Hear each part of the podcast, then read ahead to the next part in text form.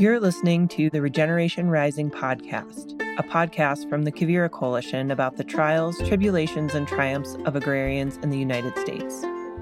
Each episode will explore what it means to work in regenerative agriculture, how people came to choose this as their livelihood, and why it's important to them and the future.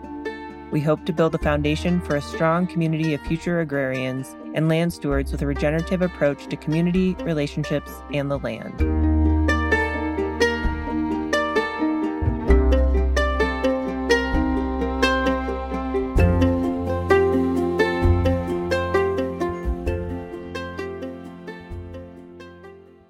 Welcome back to another episode of Regeneration Rising. I'm Taylor Mulia. And before we get started today, I wanted to make some announcements at the top here. There is a lot of cool stuff happening at the New Agrarian Program and at Quivira in general right now. I highly suggest you sign up for our newsletter.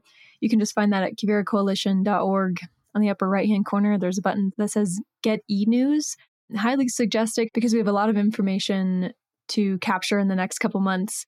So the first one that I wanted to mention is if you were not able to secure a spot as an apprentice this season, we are launching a pilot program. It's a little different than what we've ever done before. We are calling it a fellowship. And for folks who can find a job anywhere else, preferably in the Intermountain West, find a job on a ranch or a farm that has livestock, we're trying to put together some programming to bring you on as more of a fellow and less of a commitment than an apprenticeship, but you still get the benefits of being an apprentice, like educational programming and in-person opportunities. And so we're still putting together information about that, but I highly recommend keeping an eye on our newsletter for updates because very exciting program that we're going to launch this year, and we should be able to take a handful of people to try out this pilot. In other news, we are looking for case study participants.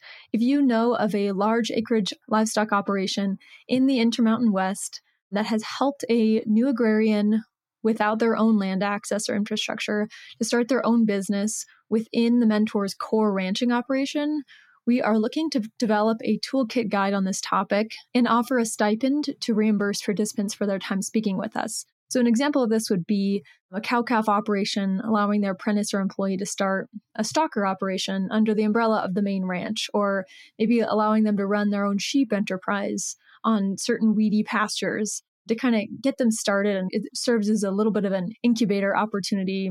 We are looking for case studies so that we can put together a guide for other people to maybe replicate those really unique and creative ideas. So if you know anyone who might be a good fit, or if you or yourself are involved in something like that, you can contact Luca, who is on our New Agrarian Program team. Her email address is luka@quiviracoalition.org. So with that, I will introduce our guest today. Terrence is the owner of Wild Boyd Farm in Matheson, Colorado. We have a great conversation about kind of getting started, what it takes to sort of grow from the ground up and how to secure land. And we also have a really good conversation about moving to a rural place. I think a lot of our apprentices are facing that challenge and maybe that worry before moving to a new community. And Terrence has some tips. So thank you so much to Terrence for joining us today. Thank you for listening, and I hope you enjoy.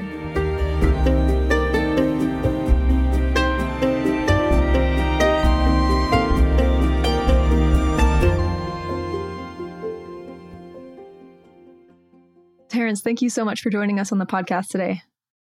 Yeah, thank you for having me. Absolutely. So can you tell us first where you're calling in from today?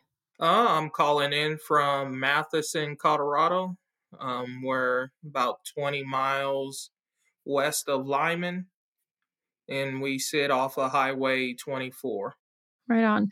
So for folks that aren't in Colorado, you're on the Eastern Plains, correct? Yeah, like Southeastern. So Terrence, I would love to hear a little bit more about your background. So where did you grow up? What were you like growing up, and what were you interested in? Well, I grew up in Denver, the city, and I was adventurous, just like any other young boy, always into something, always wanting to be outside.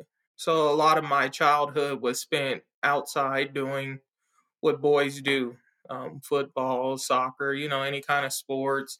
bicycles were in at that point in time with the pegs and everything. So building tree houses, you know, whatever we could get into outside is pretty much what I was doing. Nice. I don't know if it's like this in Arizona, but my brother used to find the dirt lots that were not developed yet into housing developments and build jumps to jump with your bicycle and be out there digging all day. Yep. That was me. Nice. Yep. I'm very familiar.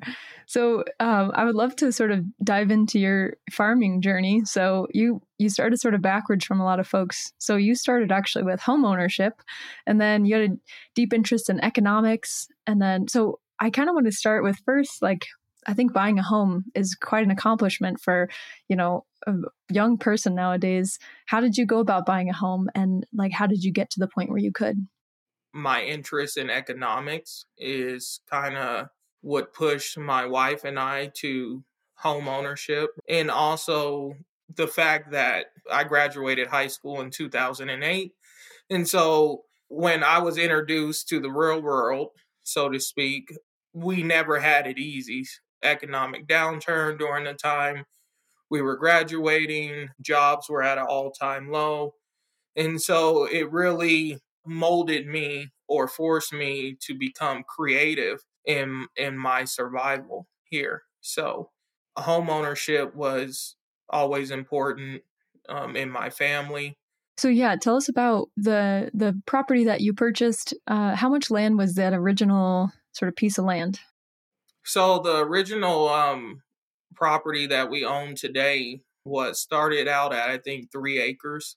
So that was enough for us to, coming from the city, obviously 3 acres is a nice distance in between my neighbors and I. So with that, I should say that Wild Boyd Farm transitioned from a homestead into a farm.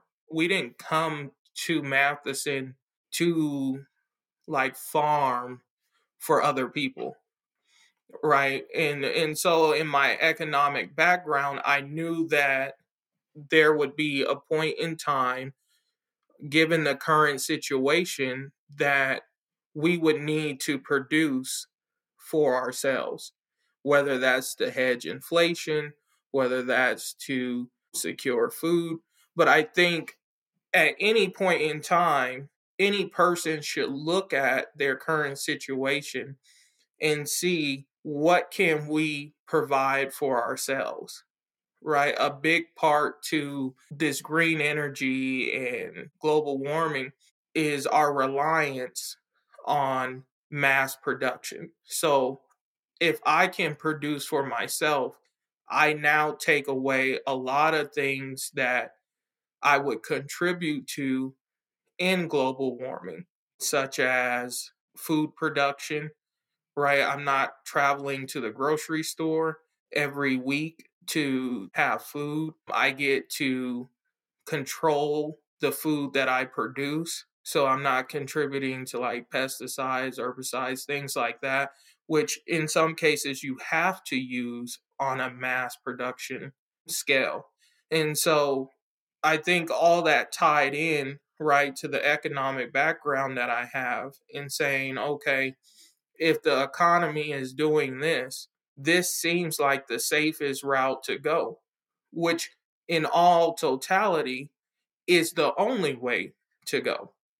If you really break it down, you should be here to produce for yourself. At the end of the day, you know, it may sound harsh or not the way I want to say it, but that's what it boils down to. You should produce for yourself, because there's nothing here that says they have to feed you, right? Mm-hmm. And so when you look at it, the best way I think to go about it is you should take an interest in life's everyday necessities or living.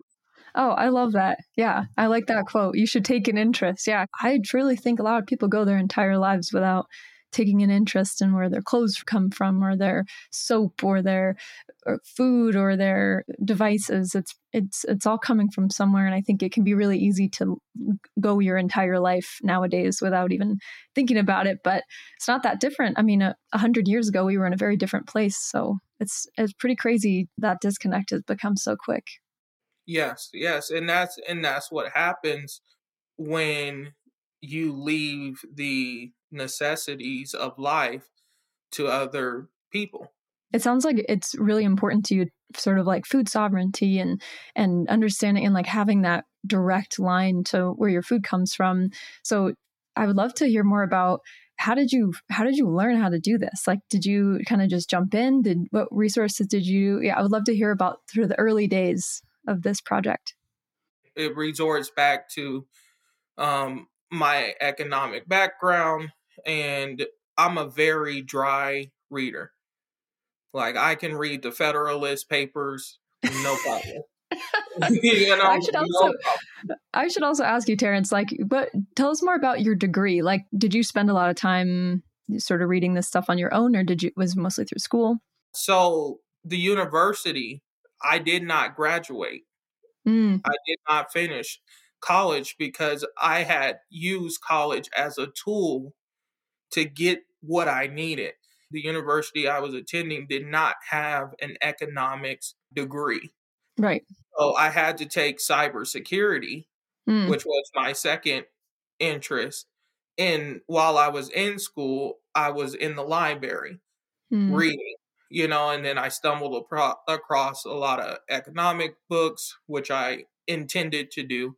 I blew the dust off of those. And I mean, I would come home, with books piled to the ceiling of economists and very dry stuff that most people obviously did not read because there's plenty of dust on those books.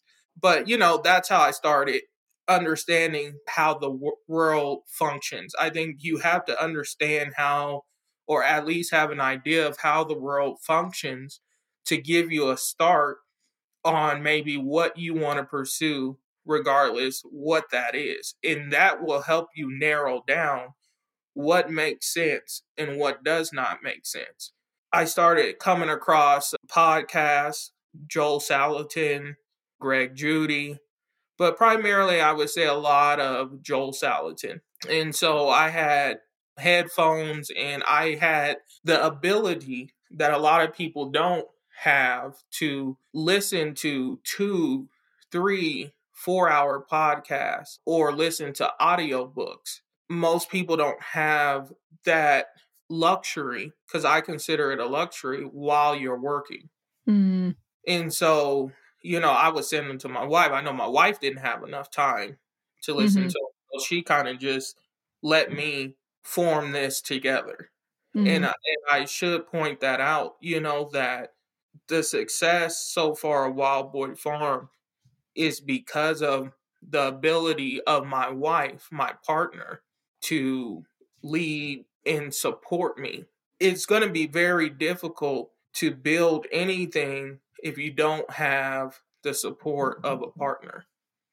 And so I have a lot of people who ask me, well, how do I go about this? And, I say, if your partner is not willing to do it or to support you, then I don't think it's feasible or wise to go into this industry, because I've seen farms be torn apart through, partnerships. So that's just something I wanted to point out kind of at this point, is that, my wife's ability to support me and this family and this farm is what has made the impact.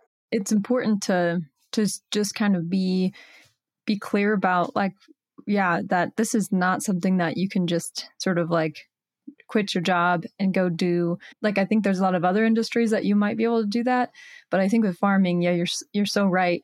Having that support financially, having that support at home too, just even to bounce ideas off of. And you guys have a family too. You have children. And so So this is something that you really need to sort of work together on. It's critical to have that support. Right. And we both worked to build the homestead until, you know, it got to a certain point in which the homestead became Wild Boyd Farm. And at that point in time, there was still, right? And also there's tough decisions that you have to make. When you're first starting out, okay, you got the house and some land, you know, typically if you're not purchasing a farm, if you're building a homestead or a farm, now you have to put in the infrastructure. And so my wife was out there with me holding T-posts while I put T-posts into the ground. Both of us after working 9-10 hours a day. And that's after feeding the kids, helping the kids with the homework. And so it's extremely expensive to start out. I mean, it was expensive when we started out. And now, you know, when I go purchase some T-posts or something, they're even 2 or 3 times more expensive than what we started with. So I think, you know, that's incredibly difficult to manage if you're starting out. Yeah. And when you first started, what was your first, like, I think we talked about you did broiler chickens and sounds like you had some laying hens and some pigs. How did you go about buying your first stock and like doing the very first batches of chickens? So our first ever livestock that we purchased were actually Hampshire pigs. There was 3 of them. And we just found them on Craigslist. Someone was selling some piglets. And we said, okay, let's do it. Because, you know, you really don't know what kind of infrastructure you need until you have livestock. So we had gotten kind of the beginning part of our perimeter fence in. We didn't have paddocks then. And so we found 3 pigs, a boar and 2 gilts. And we picked them up in my wife's Jeep. And we didn't have any, no kennels, no nothing. So they were just put them in the Jeep. Yep, just put them in the Jeep. You know, like I said, you know, we started from scratch. Like when I say scratch, it was scratch. We didn't even have shelters for the pigs just quite yet, none of that. And so after we got them back, we had this chain link fence area. So I said, okay, well, they can just kind of hang out in the chain link fence area. And so from there, we moved into constructing a pig shelter, a hog shelter, and got that done with a tarp and some wood and got them going. Same with hog feed. And we didn't know anything about hog feeders or anything. So we had the rubber bowls that you typically would get from a supply store, and we were feeding them in that. And then we realized that didn't work. And so I think the beauty of starting from scratch is you truly get to see what works and what doesn't work. And the bowls did not work for long. They were knocking those bowls over and costing us more in feed. Yeah, which would become important at any point in time, whether you're homesteading or production for others. So then we moved into hens after we had gotten our pigs and getting the infrastructure in for those. And so I think being a multi-species kind of grazing operation, we just kind of took the bull by the horns and said, okay, well, let's figure out what it takes to house and raise and produce pigs. Let's move the chickens. Let's see for hens what it takes. And then, you know, lamb and goat, and then finally cattle. And so as we moved through those different livestock, we were able to build the infrastructure for each livestock that we had at that point in time. So yeah, Terrence, we talked earlier about how you had sort of developed a relationship with a mentor, another rancher down the road, and he helped you kind of get into the cattle industry because you're talking about infrastructure, and when you're talking about getting into raising cattle, just the infrastructure needs kind of explode. And so, yeah, I'm curious to hear how that developed. Like, what's your relationship like, and how's that been for you? So that relationship happened organically. We started, like I said, homesteading. And so we stay close to the post office here in town. And so as he would come and check his mail, he would see that I was obviously trying to do something. And so he would just kind of stop. And like I said, with the pigs, he was like, well, what's your plan with those pigs, you know? And I said, well, we're going to eat them. And he said, well, I wouldn't eat the boar because obviously it's a male intact pig and it can almost have like a musk taste to it, you know? So just kind of just things like that.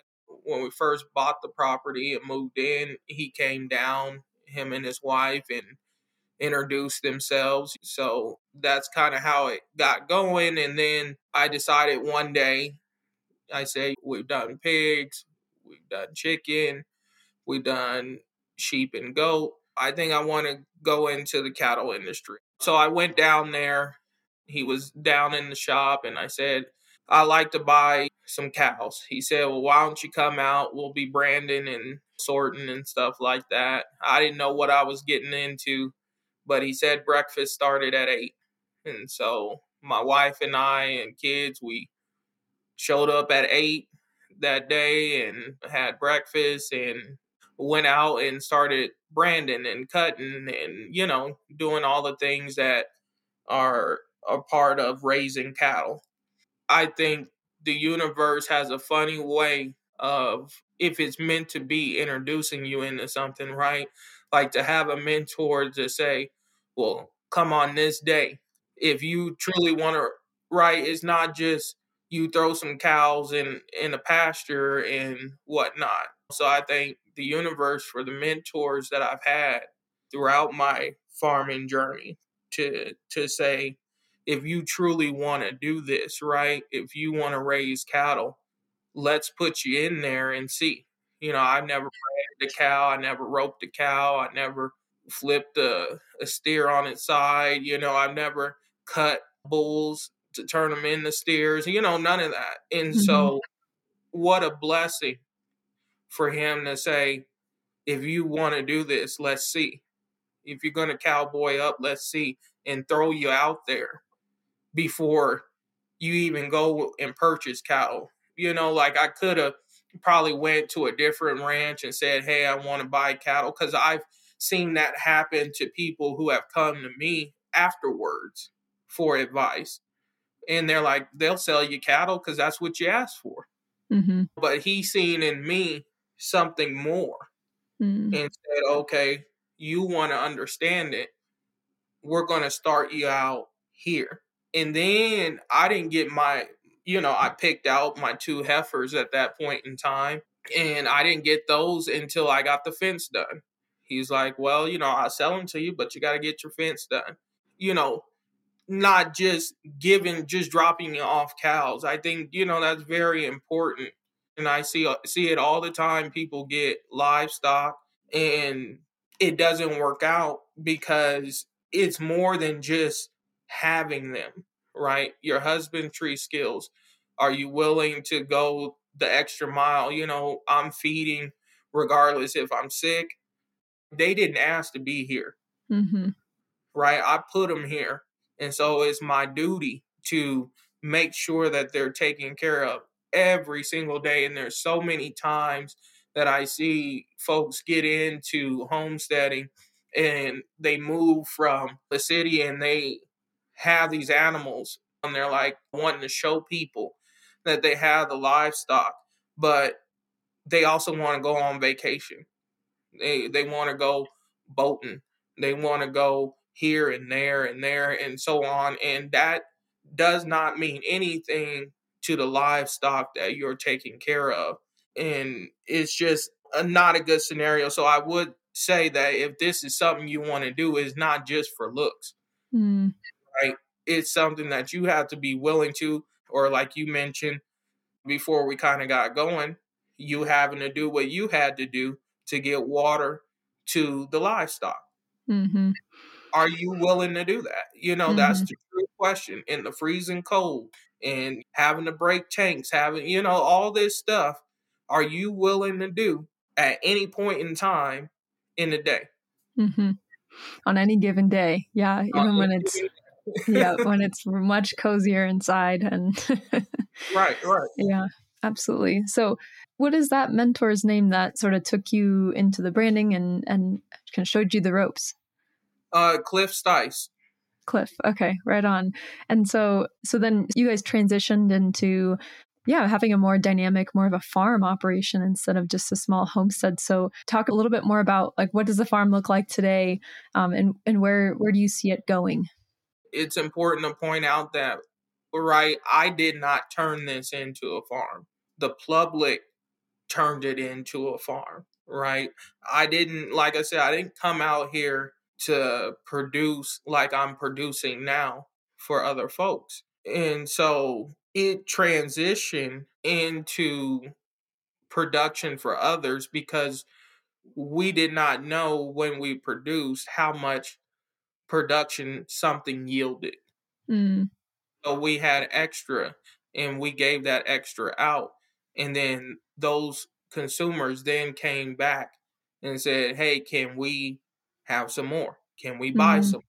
And that's how that turned in organically into Wild Boyd Farm today, which we now service 7 nonprofits, 1 chain of hotels. Well, I think we're at 6 schools. Wow. And, you know, everyday consumers and I think 1 or 2 restaurants. So yeah, that's pretty amazing. And, you know, you guys have a production for yourselves, but you're also partnering with some other farmers and ranchers that you trust and you really admire their practices and you sort of bring together a lot of products from the region, correct? Correct. So, you know, Wild Boyd Farm's team allows its expansion. I think ever so often we don't think about how much a yield is from a particular animal and how many people that can feed. And so once you understand that, then you can understand the partnerships and why we partner. And then secondly, there's this game with the bank. If you're trying to buy land, it's kind of like what came first, the chicken or the egg. So in the journey for Wild Boyd Farm, we've talked to numerous different farm banks and everything, right? And the goal was you need more land. We understand, I understand, the family understands what's coming to us down the pipeline. And we need to, let's say, earn more money to be able to qualify for more land. And so I think the ability to grow the farm without growing the farm is essential to any beginning farmer or rancher in today's time. And if you can do that, I think you can be very successful. Yeah. So you're saying you had to show income, but you can't show more income unless you get more land. But the point, like you wanted to show income to acquire more land, but you needed land to generate the income.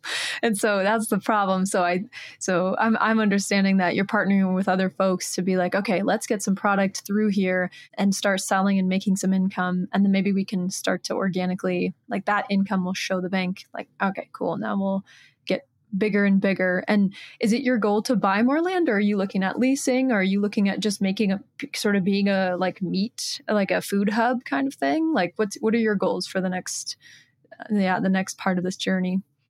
I think just exploring the limitations and seeing, I guess, how big can it get before it becomes too big. Right. And we lease, you know, thousands of acres on top of partnering with other ranchers. When we started at a weird time for seasoned ranchers. It was during the drought. a lot of ranchers were struggling to maintain their cows. And so I was able to give them kind of a price that they were accustomed to for their livestock. And we did various things, whether we bought them as calves, whether we bought them as yearlings and finished them off, and just kind of played around with that until we found a sweet spot.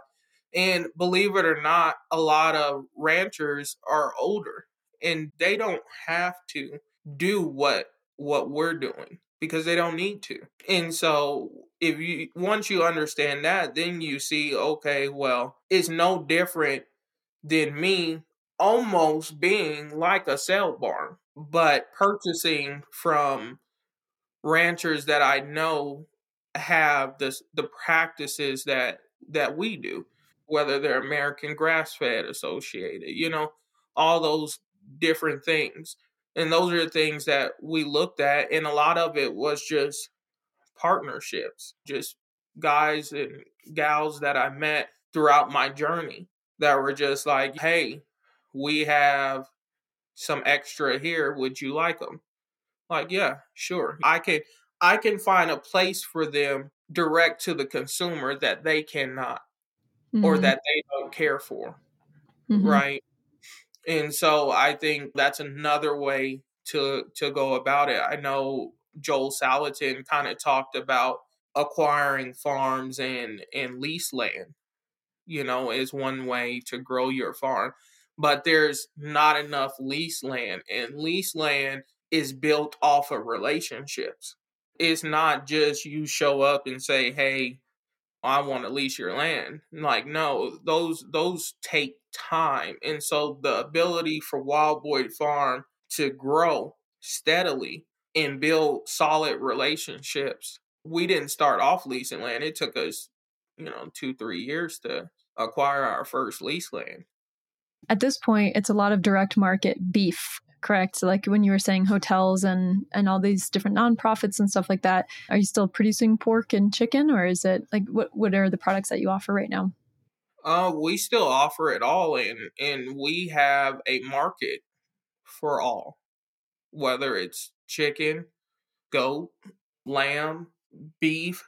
So we have a market for it all, everything except eggs. Mm-hmm. I don't do eggs. Why not eggs? I mean, we produce eggs for ourselves, but it's just, I think you have to find the point of, is it cost effective to do eggs? And I think because of the shortage of eggs during that time, I seen an explosion of producers being able to get their eggs into grocery stores and into the hands of people. And eggs, I've always felt, is something you can do on your own. As a business, I don't find it cost effective to raise eggs on a mass level like that. Yeah. Yeah. No, I totally agree. I had the same experience. We just couldn't make them. We would have to have achieved a scale that I don't think I was ready for or ever really want to do. I was like, we could do it, but do I love producing eggs? I think that's a huge question, is like, is it worth it? And I think it sounds like you have interest in other meats. So it's like, you don't really need to complicate it more than that. Yeah. Yeah. I mean, we were approached for eggs a pretty good amount. I think they were wanting like 40, 50 dozen a week. And so you do the math, right? I'm an economics guy, so I do the math. I break it all down, and I'm like, okay, I would need approximately 400 and something hens to make that happen. Okay, now how are you going? What are you going to do with the manure? What are you going to do about feed? And do you really want 400 hens? And is the gain of the 400 hens for the 20 or 40 dozen eggs, whatever it is, a week, mm-hmm. is that greater than what you can do on that same amount of land with a different livestock? Yeah. Yeah. And I think labor and infrastructure have to get factored into those too. So yeah. That's something that is extremely difficult to do, is to factor in, right? I can't, how do I factor in labor into your product? You can't. Yeah. You can't, you know, because, and, you know, we're always asked, do you have employees? No, we have family employees, but we don't have like a group of employees that I went out and hired. Because, see, when you start factoring in wage, your so when you start out selling direct to consumer, there's the true cost of food. Most people don't know the true cost of food. You and I know, and any rancher or any producer knows the true cost of food. Mm-hmm. And the true cost of food includes labor. Now, can you charge for labor? Can you charge for infrastructure? Right? You know, how long will it take for it to pay off the infrastructure alone? Yeah. Yeah. That's such a huge struggle. It's like to ever get to that point where you could actually have an employee. Yeah. I know in our small farm operation, we were never anywhere close to hiring an employee. It was always like, oh my gosh, no, I'm not even factoring my own labor in. It's kind of laughable. And so I got sort of stuck in that equation too. And I couldn't quite figure that out. But I think what you can do is figure out enterprises that are a little bit less labor intensive. And I think poultry is one of those that's just super high. You got to move 400 birds. You're moving, you got to hook up a tractor and move those chicken coops like every day. You got to be on it, all the fencing, all the feed, all the water. Yeah. So I think I totally understand that decision. Yeah. And so there's the true cost of food, and you can't go into the consumer market because the consumer market does not understand the true cost of food. They're trying to figure out why chicken thighs are $1.99 when they were 89 cents 2 weeks ago. Yeah. And you as a rancher, a poultry producer is saying, well, how the hell are they selling chicken thighs at $1.99 a pound and function, you know? It just doesn't. Those are two different genres of agriculture. And I think obviously the genre of mass produced food has kind of came and it stayed, and it made sense to people at the time, but they did not understand the long-term effects of commercial agriculture like that. Mm-hmm. And so now our generation is saying, okay, well, why is our life expectancy 70 when my mentor's 83 and climbing over corral panels? You know, why is the average age of someone in Matheson who passes 90 years old? Why is that? You know, and so, you know, the science is coming in and we're saying, okay, well, we think food is a contributing factor of that. And so how do we get back to the grassroots of agriculture without mass agriculture? Right. Right. Or large, you know, corporation farming, I should say. And absolutely. And so there's this culture, there's this price shock. Okay, $25 for a whole bird. That, we'll just take that for instance. $25 is what we charge for our pasture chicken. That's a whole bird. If we could get them to 4 pounds, they more or less are like 3.5 pounds. So if you break that down to per pound, that's what, like $7 a pound or so, $7 and some change. But the consumer's like, well, $7 a pound, I'm paying $2 a pound. But if you purchase from a rancher, everything changes, right? They don't take the chlorine bath. Mm-hmm. They're not pumped. They're steroid free in most cases. If you're doing it maybe like a Joel Salatin method like we do, these are the health benefits, but then here comes the recession. And now the consumer's forced to say, well, I really should probably eat that, but my wallet book does not say that. And so I think for the consumer, they really have to start looking at food as a necessity, right? Not a luxury like it is. It you know, it needs to get worked into just your basic needs, and not just food, but good food. Right, right. And when you do that, then you get the benefits of everything that comes along with it. And I think Wild Boyd Farm's ability to find ways to get healthy food into consumers' hands without costing the consumer much is a big, big key. Yep. And Terrence, I want to go back to like, I'm super curious about your experience coming from the city and transitioning into agriculture and then kind of being swept into a very big thing. Like, you're now running a farm and you kind of signed up to do a homestead. You found like, oh my gosh, there's so much demand. So now I guess we're running a farm now.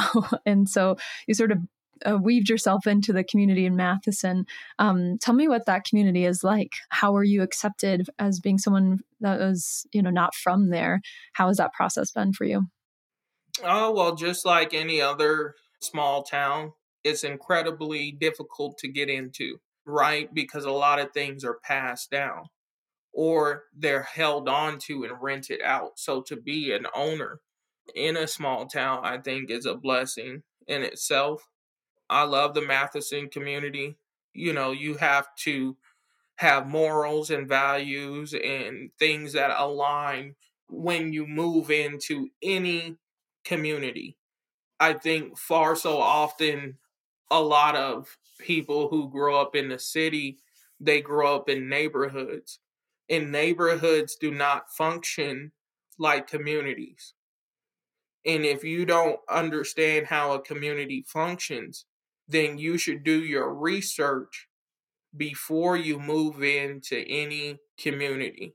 And I think a lot of people who may have certain values, political, whatever, it does not matter.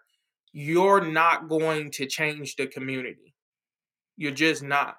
If you kind of get what I'm saying, you yourself, and you're talking about families that have been here for hundreds of years, and you think you're going to come in and change an entire community because your values that you brought from the city are different and you don't believe how that community functions? Well, then leave the community. I think my political views align with my community, right? So I didn't have a hard time living in rural America. My family does not have a hard time because our political views, our values, our morals line up with the community in the county. It was a smooth transition for us for the most part, but I think for most people in rural America, if they can see you hard work, right? Hard work, dedication, and a whole lot of try. And so I had those characteristics, right? You could drive by and it'd be freezing cold and I'm out there getting the fence ready. It just shows them you're getting the job done. Your dedication, right? Your husbandry skills in the cold, just like Cliff is, right? Your things just kind of align. And so, you know, you just have to have values, morals, because rural America, that's how it survived for so long, is values. Your word is everything. And if you break your word, nothing else matters but your word. If you're going to do something, do it. If you're not going to do it, just say you're not going to do it. Don't procrastinate or play this game like you can do in the city, because you may never see that person again. Out here, you're going to see that person, whether it's at the high school football game, basketball game, the graduation, you know, the butcher shop, the feed store. It just, so it holds you accountable. And if you're not willing to rise to that occasion, then rural America is not for you. And I think there's lots of instances where you can find a community that aligns with your values. And it's not necessarily like rural America is one thing, but I think there are pockets where it's like, maybe I will fit over here. Maybe I did not fit over there. And it's not like you can't belong at all. It's just like, it happened to be that Matheson fit pretty well with your ideals. And it kind of was a good fit for you. Right. yeah, I kind of want to hit on too, like the social aspect of farming. And I know that you told me a story when we were talking before that you had linked up with the Department of Ag and you were looking through the sort of like registry of farm and ranch owners in Colorado and came to the conclusion that you are the only, if not one of the only Black people to own a farm or ranch in Colorado. And I don't have the data to, like, I don't know that there's official data for that anywhere. I don't know if the Department of Ag is capturing all of it, but it doesn't seem too far off, just based on historical inequities. How did that make you feel to learn that? Well, I think the right way to say it is Wild Boyd Farm is an African-American farm ranch, and it's one of the only ranches, Black-owned ranches, that operate here in the state of Colorado. I think that's the best way to put it, because there are farms per se here that are owned by African-Americans, mm-hmm. right? I think there's 2 or 3. I mean, it's not like there's a ton of us. It's still so. I know, like, we're talking about a handful of people. So, like, yeah. I mean, yeah. How does that make you feel? How does that sit with you? You know, when we found out, it didn't change anything for me. You know, because it doesn't. Your color of the skin does not matter to me. I think what it showed was the land inequity for African Americans here in the state. And that, you can do it. There is a way. You know, I didn't grow up as a cowboy. You know, I wanted to be one, but I couldn't, I was a cowboy in other ways, maybe how I carried myself, but I wasn't out here roping, or riding, none of the stuff that I do today. But I think the importance of Wild Boyd Farm for young men like me or women like me who want to see for their own eyes and maybe have the opportunity to come out, right? Because not every farm or ranch is just open to the public, right? It's not like I can just drive down the driveway and say, hey, give me a tour, I think a lot of people think that's true. And I've learned that over the years. I think that's a great public service announcement. Yeah. That's not how it works, because that is private property and they may not be operational. And so, but then for people who maybe look like me or come from a background like me, how are you even going to find one to say, hey, let's see, or how many of these farms or ranches are reaching out to the community? Like, yes, I live in a community, but my outreach is not in Matheson. Believe it or not, Wild Boyd Farm does not sell a whole lot of stuff in Elbert County. I don't even attempt to sell anything in Elbert County because it's not needed in Elbert County.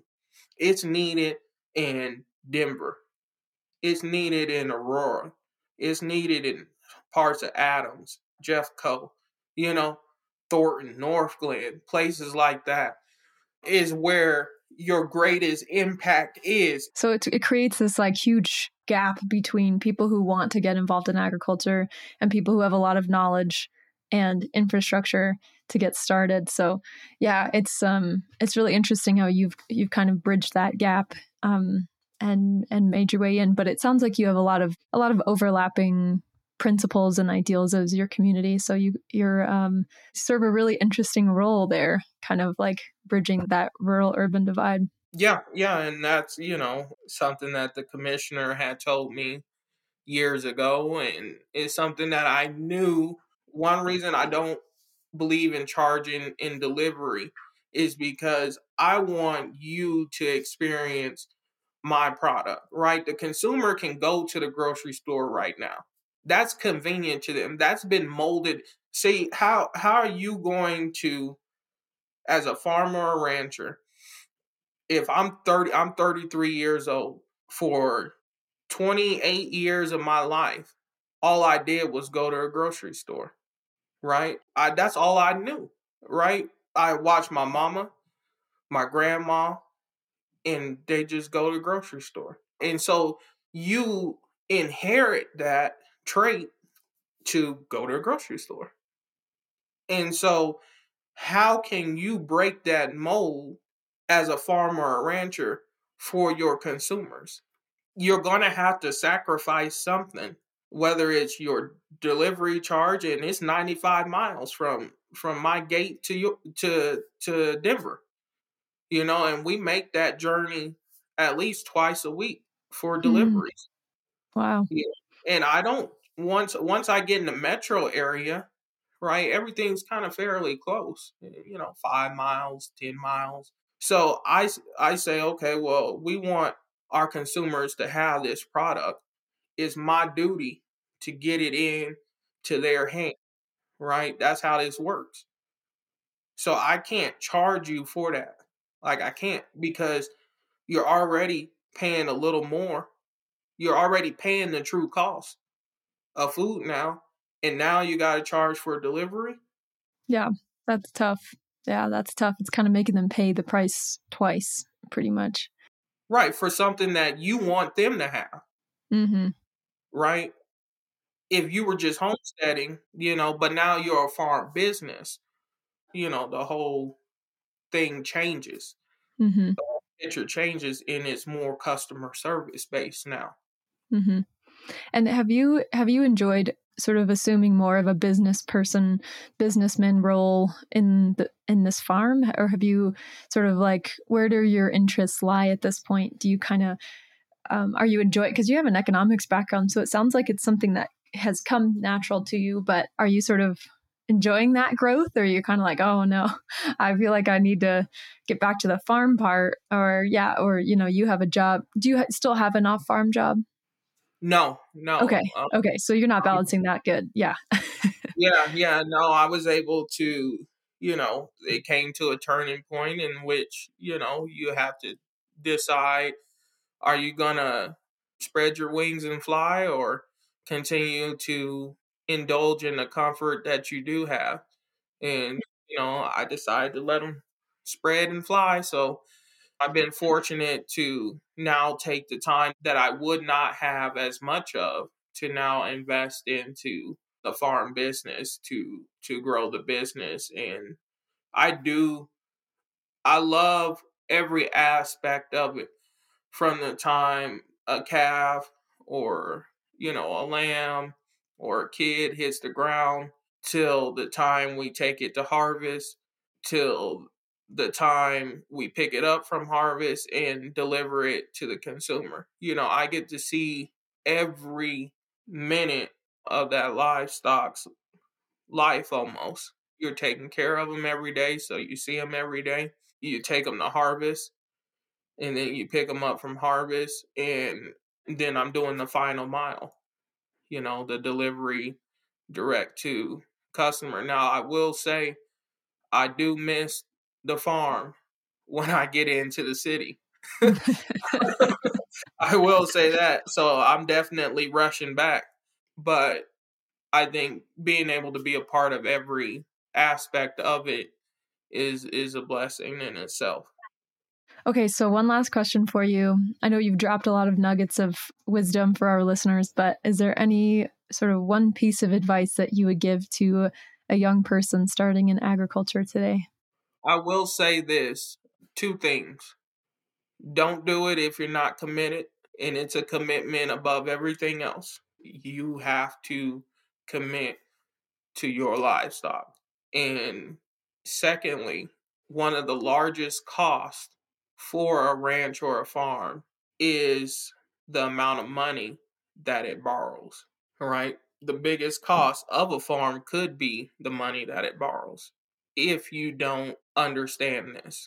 And so don't get into, I see all too often, people starting out, they go out and finance this brand new John Deere or Kubota to then move hay around that they have to spend money on, right? And then you got to put fuel in it, which now you probably need fuel on your property. And so everything that goes into it, you have to think, is it worth it just because you can have it? we don't own no tractors. Mm-hmm. Still to this day. And I could have bought a tractor 3 times over, but I don't need it. I guess the piece of advice there is sort of find the bare minimum that you can get away with comfortably, and don't take for granted how costly borrowing money can be. I think it's even if it's possible and they'll give you a payment that you can handle, it still is not necessarily a wise decision to take on debt for the farm operation, especially for something that you don't 100% need, but maybe in your mind you think you need because that's what everybody else has, but perhaps you could make do without it.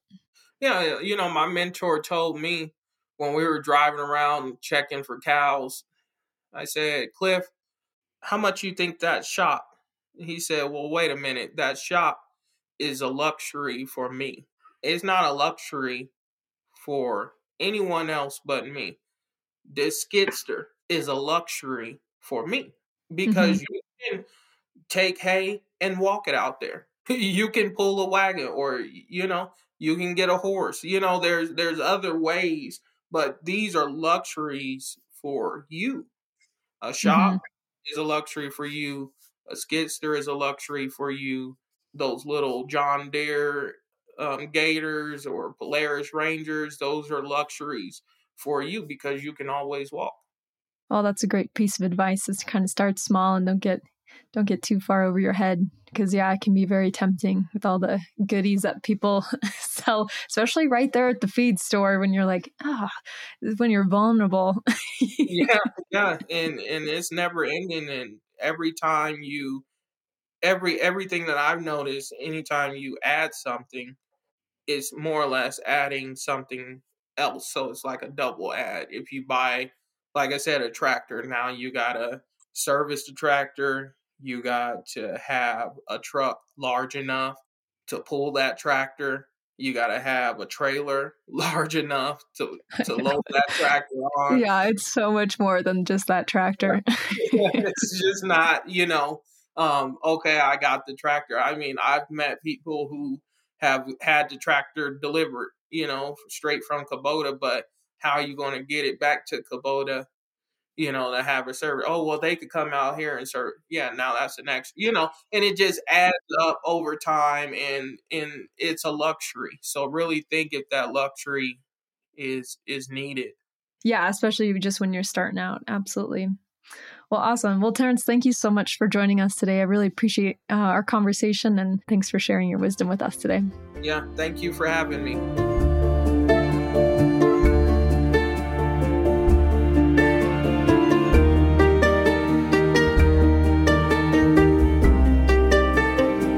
Thank you so much for tuning in.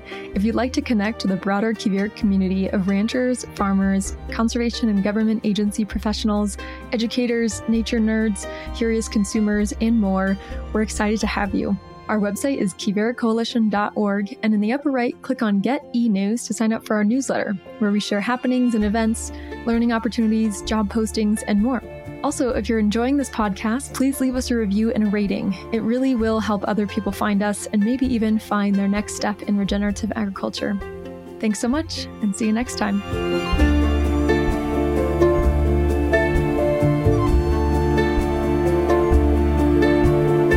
Thank you for listening to Regeneration Rising, a podcast production of the Quivira Coalition. Find us on Spotify, iTunes, Google Play, and other popular podcast platforms.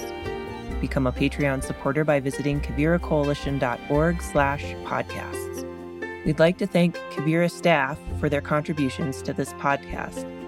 This episode was edited and engineered by Caleb Wenzel Fisher. Wanderlust, our theme music, was made by Scott Buckley. And we're grateful for our guests taking the time to talk with us about their experiences.